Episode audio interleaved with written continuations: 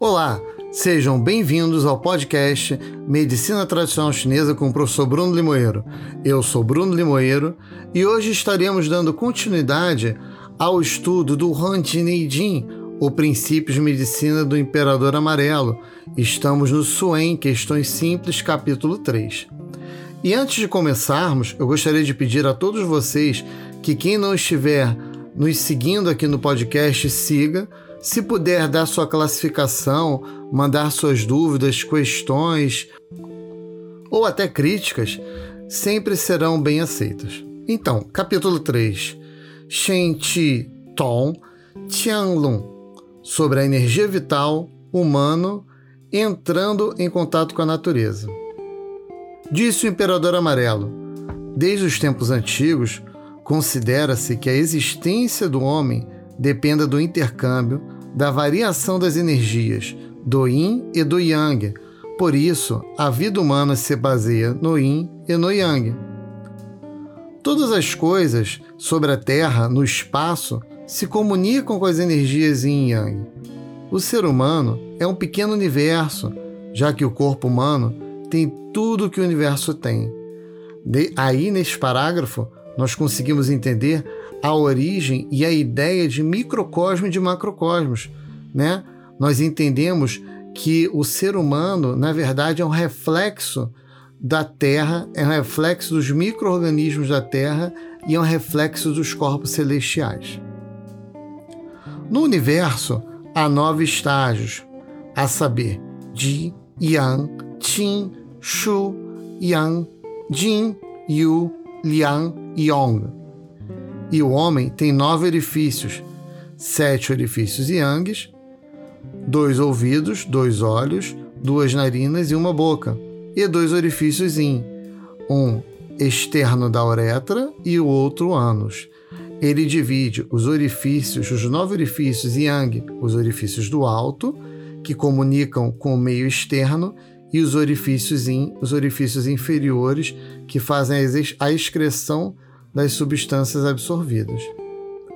Há cinco tons musicais no universo. O homem tem cinco órgãos sólidos, responsáveis pelo armazenamento da atividade mental.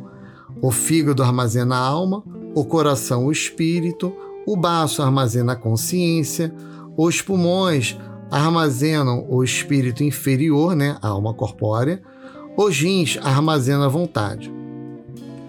Há 12 períodos solares no universo e o homem tem 12 canais. As energias yin e yang do ser humano correspondem às energias yin e yang do universo. E as energias yin e yang de todas as coisas, incluindo do homem, se comunicam com o universo. Então, já nesse parágrafo, ele já deixa claro a relação dos cinco elementos, dos cinco movimentos, onde nós temos várias ressonâncias em conformidade com ressonâncias dentro do corpo humano. A sobrevivência de um homem depende das energias yin e yang e depende dos cinco elementos: metal, madeira, água, fogo e terra. O que se costuma chamar de a vida depende dos cinco. Os cinco elementos ou movimentos na Terra correspondem aos três yin, o frio, o seco e o molhado, e aos três yang, o vento, o fogo e o calor de verão, fazendo uma alusão aos fatores da natureza, né?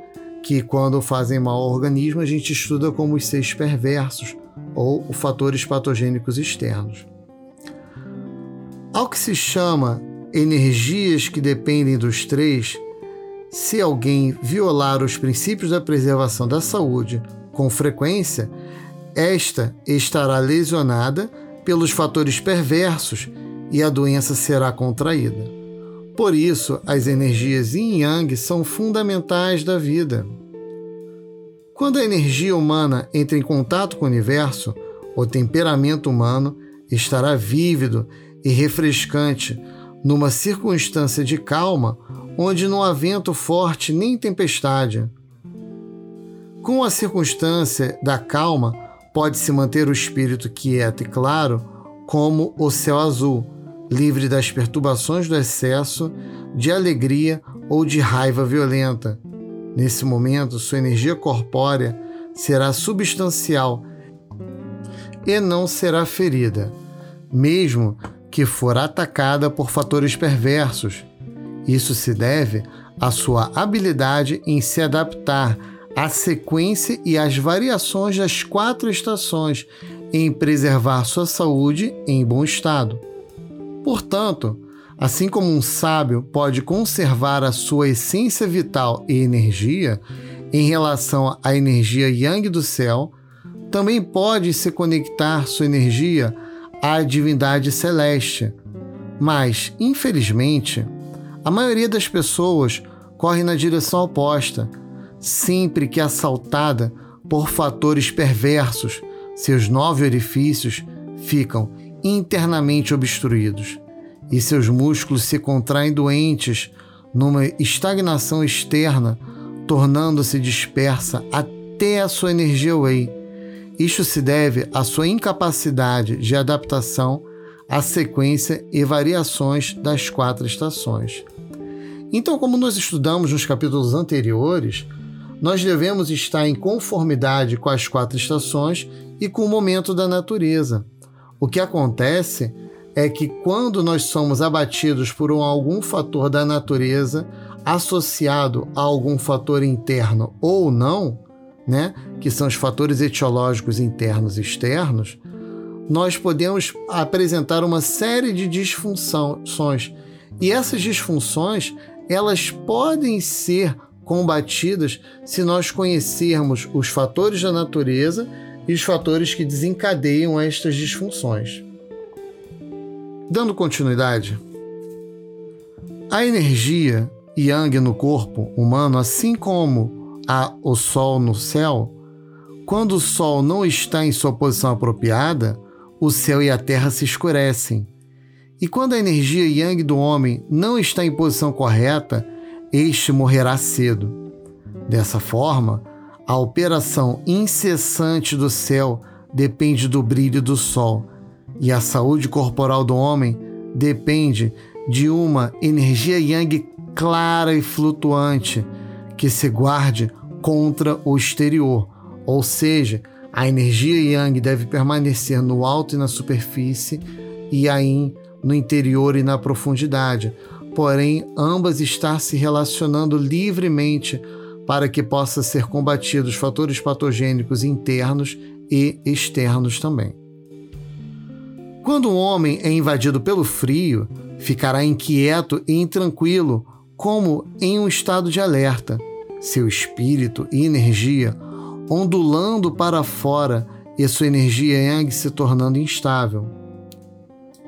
Quando um homem é invadido pelo calor, irá suar em demasia, ficará irritadiço e irá respirar rapidamente e com ruído. Se o calor invasor afeta o espírito, ele passará por síndrome de respiração curta, ficará ofegante, terá sede, polilogia e seu corpo ficará quente como carvão ardente. O calor perverso estagnado somente poderá se dissipar pela transpiração. Se a doença partir de uma umidade perversa, a cabeça ficará pesada como se estivesse embrulhada. A umidade prolongada irá virar calor e deve ser eliminada a tempo, ou então o calor irá lesar o yin do sangue, causando desnutrição dos tendões, fazendo com que os tendões maiores se tornem rígidos e ocorram câimbras, ou fazendo com que os menores se relaxem e ocorra flacidez. Quando um homem for invadido pelo vento perverso, irá ocorrer inchaço e as quatro extremidades ficarão inchadas alternadamente, o que mostra o esgotamento da energia yang. Ou seja, aqui nesse trecho, ele fala a respeito não só dos sinais e sintomas de cada uma das relações dos fatores patogênicos externos, como também ele dá dica de como nós tratarmos ele. Vejam só. Quando houver excesso de trabalho, a energia yang em seu corpo ficará hiperativa e tenderá a sair, causando esgotamento do yin. Se a doença for prolongada e o tempo estiver quente no verão, irá ocorrer enfermidade devido ao anterior. A enfermidade é caracterizada por síndromes onde não se escuta nada como se os ouvidos tivessem parado de funcionar, e onde nada se vê, como se os olhos estivessem obscurecidos, como um golpe d'água rápido e no momento irresistível que não pudesse ser detido. A energia yang irá ascender sem parar no momento em que alguém sente uma grande raiva e o sangue irá subir como este erguimento. Se o sangue estagnar no peito, o físico e a atividade da energia vital irão, irão ficar obstruídos. Nesse caso, o estado de confusão da energia vital e do sangue chama-se síncope, devido a uma ascensão emocional. E isso, gente, nada mais é quando o fígado ele ascende com toda a raiva, toda a fúria, só que ele é obstruído pelo aquecedor superior. Quando ele obstrui pelo aquecedor superior, na verdade, é a madeira contra dominando o metal. Como o metal ele governa o Ti, ele perde a capacidade de governar o Ti. Se o Ti não movimenta o sangue, a mente também não chega em lugar nenhum e gera síncope. Se o tendão for ferido, demorará a se contrair e não poderá ser usado conforme a vontade. Se um lado do corpo de um homem estiver costumeiramente obstruído e não surgir suor nenhum, quando este deveria transpirar, este pode contrair semi-paralisia no futuro próximo. Quando alguém estiver transpirando e os poros estiverem abertos, tomando-se nesse momento um banho frio, os males da umidade e do calor ficarão estagnados dentro das estrias musculares e isso irá causar furúnculos quando o caso for sério, e o calor com comichões quando o caso for mais leve. Ou seja, quando houver calor interno ou frio, nós devemos abrir os poros e induzir a transpiração para extrair o fator patógeno externo. Isso nós já sabemos, principalmente quem estuda fitoterapia e farmacologia chinesa. Aquele que tiver inclinação às comidas apetitosas, com frequência tem estagnação de calor internamente e estará propenso a adquirir celulite e calor estagnado devido à astenia. Quando alguém se senta ou fica contra o vento e transpira após exercer um trabalho árduo, o vento perverso pode invadir a pele e as estrias musculares. Isso irá causar cravos quando o caso for leve e sensação dolorosa quando o caso for sério. Quando a energia yang estiver dentro do corpo e trouxer sua delicada função à tona, irá nutrir internamente a vitalidade e aliviar externamente os tendões. É normal que as estrias da pele do homem se abram na primavera e se fechem no inverno. Se não se abrirem quando deviam, se abrir e não se fecharem quando deviam, se fechar, darão oportunidade a que o frio perverso invada. Quando o frio perverso penetra profundamente e lesa a energia yang, pode-se ficar corcunda, isto porque a energia yang lesada não mais pode aliviar os tendões. Além do mais, a região posterior do nosso corpo é Yang, a, re a região anterior é o Yin. Se a energia Yang for lesada, o Yang não vai ter força para movimentar o Qi na, face, na parte posterior do nosso corpo e levantar a coluna. Quando o frio perverso penetra nos canais de alguém, isso irá causar estagnação de sangue. Quando o frio perverso e o sangue se acumularem e permanecerem nas estrias musculares por longo tempo, pode-se contrair escrófula. Entendam, gente, estrias musculares como o espaço entre as várias facetas dos músculos. Então, nós temos, por exemplo, na região da coxa, o reto femoral, o quadríceps femoral, o sartório. No braço, nós temos o deltoide, nós temos o braquio radial, nós temos o bíceps braquial, nós temos o tríceps. Então, estrias musculares muitas vezes se refere ao espaço entre esses músculos. Ok? Quando a energia do sistema de canais estiver debilitada, o vento frio irá invadir os órgãos sólidos e os ocos através dos canais, ou seja, órgãos e vísceras. Já que os órgãos sólidos têm a seu cargo a atividade mental, os órgãos yin, quando invadidos pelo frio perverso, o espírito perderá sua quietude e irão ocorrer sintomas, síndromes de bravura devido ao coração e timidez devido ao fígado. Isso porque a energia yang lesada não pode mais apoiar o espírito. Se a energia yang for em contracorrente, devido às invasões de energia perversa, o sangue se estagnará nas estrias da pele, a estagnação do sangue irá causar o acúmulo de calor e, com a passagem do tempo, irá supurar e formar um carbúnculo.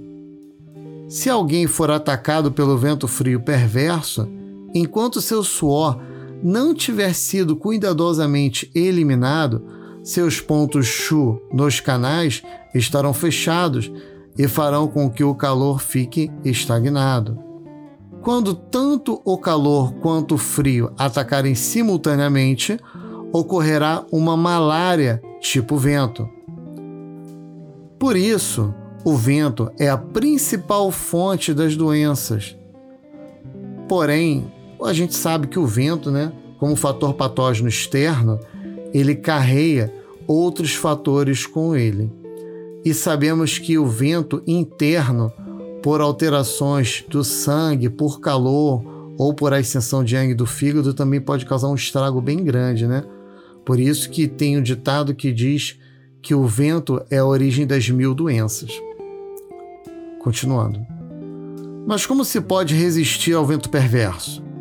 A chave é conservar-se o físico e a mente quietos e não se preocupar com o que concerne a matéria, mesmo se a sua energia yang for substancial e as suas estrias da pele densas.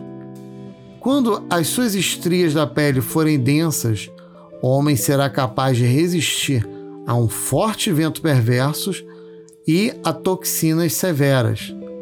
É importante se adaptar à sequência do tempo para cuidar do físico e do espírito, isto é, preservar a saúde de acordo com a lei do Yin e do Yang. Quando a doença for prolongada, os fatores perversos serão transmitidos ao interior e ocorrerão mudanças. Quando a condição for séria, as energias yin yang serão incapazes de se comunicar uma com a outra, o que fará que, mesmo um bom médico, nada possa fazer. Devido à incapacidade entre as energias yin e yang de se comunicarem, a energia yang irá se acumular e o paciente será cometido por uma enfermidade fatal e morrerá subitamente. Sob tais circunstâncias, o paciente deve ser tratado com uma purgação rápida. Se o tratamento for postergado, o paciente morrerá dentro de poucos dias. A energia yang controla o exterior durante as horas diurnas. A energia yang do homem começa a emergir de manhã cedo, chega ao acúmulo meio-dia e enfraquece no poente. E daí por diante, a entrada de energia, abertura da glândula sudorípara, se fecha e ao seu despontar.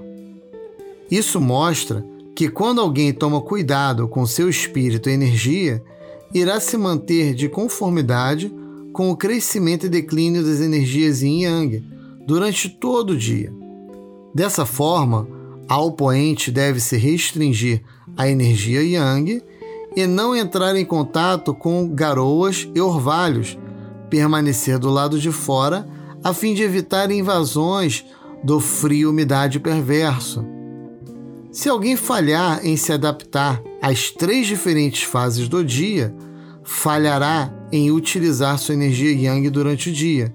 Irá inversamente cansar sua energia yang à noite. Sua saúde corporal será perturbada pela invasão de fatores perversos. E para isso, disse Tibo,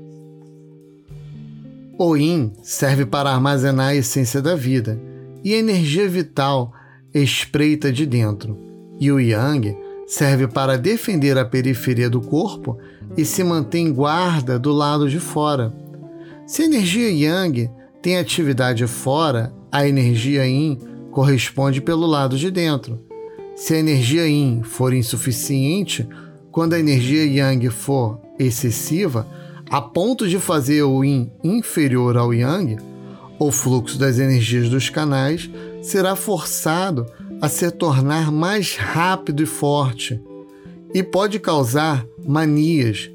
Se a energia Yin for excessiva e a energia Yang insuficiente, fazendo com que o Yang seja inferior ao Yin, a energia das cinco vísceras ficará estagnada para formar uma obstrução dos nove orifícios. No entanto, os sábios podem dispor adequadamente de sua energia yin e de sua energia yang, cada uma em seu estágio indicado, conservar os tendões e canais em condições harmoniosas, tornar substâncias, ossos e medulas e fazer com que a energia vital e o sangue permaneçam em seu lugar. Dessa forma, pode-se conservar a condição interna e externa das energias yin e yang em harmonia, e sua saúde se conservará sem prejuízos, mesmo quando os fatores perversos invadirem seus olhos e ouvidos, permanecerem aguçados e, acima de tudo, poder-se-á frequentemente manter sua energia primordial firmemente no interior. Devido ao fato do vento se associar com o fígado, o vento corresponde ao fígado e à madeira. Quando alguém é lesado por excesso de vento perverso, a essência da vida e do sangue irá sofrer danos severos. Como o sangue armazenado no fígado, o vento perverso irá ferir o fígado também, até porque eles têm similaridades patogênicas. Quando alguém se sente saciado e o estômago e os intestinos estão cheios, os tendões se tornam laços. Se o intestino estiver usualmente cheio de comida mal digerida, os tendões se conservarão constantemente soltos e isso causará fezes sanguinolentas e hemorroidas. Quando se toma bebida em excesso, a energia dos pulmões funciona em contracorrente. Quando se dá livre curso aos desejos carnais e se tem dificuldade nas relações sexuais, os rins ficarão lesados, fazendo fenecer a medula e as vértebras lombares, que ficarão danificadas. O essencial da comunicação do yin e do yang repousa na densidade da energia yin e na firmeza da energia yang. Se o yin e o yang não estiverem harmoniosos, parecerá não haver outono, mas somente primavera, nenhum verão, mas apenas inverno no ano. Sob tais circunstâncias, todos os seres viventes sobre a Terra serão incapazes de existir, de reproduzir de acordo com a lei do nascimento, crescimento, desenvolvimento, colheita, armazenamento das estações devidas desde que somente um sábio pode harmonizar as energias yin yang de maneira apropriada, esta é considerada a ordem fundamental dos sábios. Por isso, Se a energia yang for muito forte e perder sua função de defender o exterior, a essência yin será deixada de fora, devido à falha do yang em guardar o exterior. Quando a essência do yin estiver consumida, irá logo desaparecer.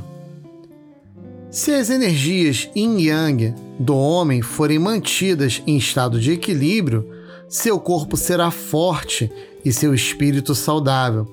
Se suas energias yin yang falharem em sua comunicação, sua energia vital irá declinar e finalmente ficará esgotada.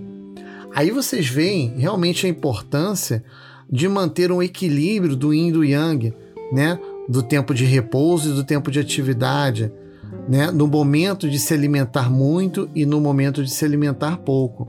É extremamente importante manter o equilíbrio do yin e do yang para que o nosso corpo consiga movimentar as energias de forma adequada e realizar uma manutenção adequada da saúde. Se alguém contrair uma doença proveniente da exposição ao orvalho e ao vento, ocorrerão frio e calor. Como o orvalho é yin perverso e o vento é yang perverso, o yin perverso produz frio e o yang perverso produz calor. Portanto, ocorrerá uma síndrome de frio-calor. Nesse trecho, ele fala em relação ao orvalho, né? Yin, ele se refere à umidade, e o vento, ele se refere à capacidade de mobilização do vento. Então, aqui no caso, a pessoa estaria apresentando uma síndrome Shaoyan, que é uma síndrome que apresenta nem frio nem calor, nem dentro nem fora, nem interno nem externo, tá? Acontece uma alternância de sinais e sintomas, provavelmente aqui no caso causado por um vento-umidade.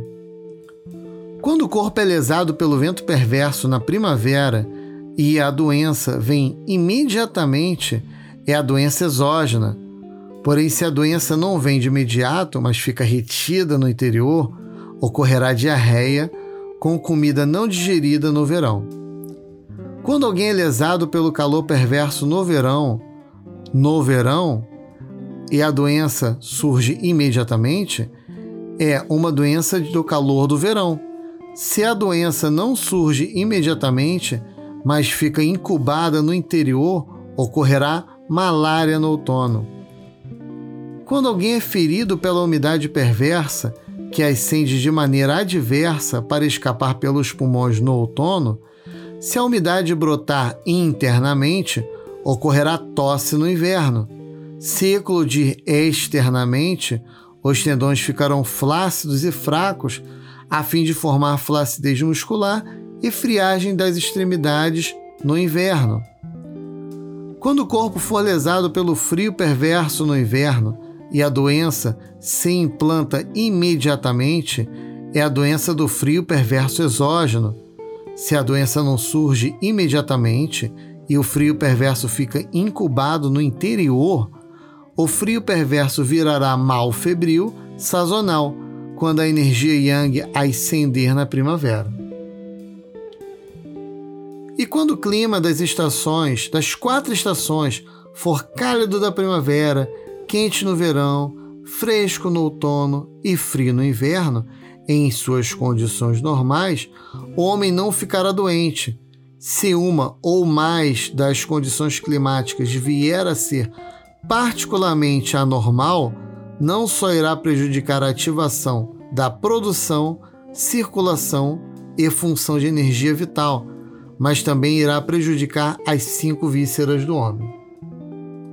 Ou seja, Nesse trecho, ele cita que os fatores patogênicos que podem ser absorvidos em suas devidas estações, eles podem não se manifestar nessas estações, e sim nas estações subsequentes, confundindo assim o terapeuta, que muitas vezes busca fatores patogênicos referentes àquela estação. E na verdade, foi algo que ficou incubado, guardado, interiorizado da estação anterior. A nutrição das cinco vísceras deriva dos cinco sabores, picante, doce, ácido, amargo e salgado, que podem ser percebidos como gosto de comida. Porém, quando os cinco gostos são utilizados em excesso, eles também podem lesionar as cinco vísceras. O gosto ácido age no fígado.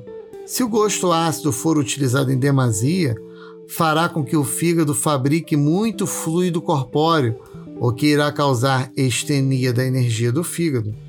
A estenia do fígado irá restringir o baço no elemento terra e fazer com que a energia do baço se esvaia. O gosto salgado atua sobre os rins, já que os rins determinam a condição dos ossos, e o gosto salgado pode amolecer a dureza e é superior ao sangue. Portanto, quanto o gosto salgado é ingerido em demasia, irá lesionar os ossos e os músculos. Se os rins, elemento água, forem abundantes para sobrepujar o fogo do coração, a energia do coração ficará contida. O gosto doce atua sobre o baço, e a propriedade do gosto doce é a indolência o que é pegajoso. Se o gosto doce for consumido em excesso, irá ocorrer dispneia. Quando o baço estiver anormal, irá restringir rim, água, né? e fazer com que se torne negro a cor dos rins. Quando o rim, água, estiver restrito, a energia do rim ficará anormal até adoecer. Estamos falando aí, gente, do ciclo de dominância, ok? O gosto amargo atua sobre o coração. Se o gosto amargo for consumido em excesso, o coração será lesado. Quando o fogo do coração estiver ferido, o baço terra não conseguirá mais umedecer. O fogo deixa de aquecer o coração. Quando o baço não é umedecido, não pode mais proceder à atividade de transporte para o estômago. Por isso, a secura perversa do estômago irá ficar abundante e irá ocorrer o mal da distensão da energia do estômago. Lembrando, gente, que fogo é mãe de terra. Se fogo não produz terra, falta substratos para que terra produza suas substâncias. O gosto picante atua sobre o pulmão, se o gosto picante for ingerido em excesso, a energia do pulmão irá se tornar abundante e o pulmão, elemento metal, em abundância, irá restringir a madeira do fígado, que o domina. Já que o fígado determina a condição dos tendões, quando o fígado está restrito, os tendões irão amolecer. Devido ao gosto picante ter também a função de dispersão, a ingestão excessiva do gosto picante irá consumir o espírito da mesma forma. Por isso, os cinco sabores forem adaptados a uma condição harmoniosa, sem ingestão excessiva, o corpo todo irá receber ampla fonte de nutrição e os tendões, os ossos, as energias, o sangue, as estrias da pele, né, que são os espaços, da pele, né, os poros da pele, irão se conservar em condições fortes e normais. Portanto, aquele que for bom em equilibrar os cinco sabores poderá gozar de longa vida. E aqui terminamos o nosso terceiro capítulo do Huan Jin o Princípios de Medicina Interna do Imperador Amarelo, no Suen questões simples.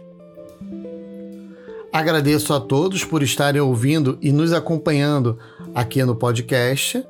Se puderem, se inscrevam, deem, ative o sininho de notificação para estarem sendo informados quando saírem novos episódios. Deem cinco estrelas, óbvio, porque dá um baita de um trabalho fazer isso tudo, tá? E agradeço imensamente a presença de todos vocês. É um prazer enorme estar aqui com vocês. Eu sou Bruno Limoeiro e estamos terminando mais um episódio de Medicina Tradicional Chinesa com o professor Bruno Limoeiro. Fiquem com Deus e até a próxima!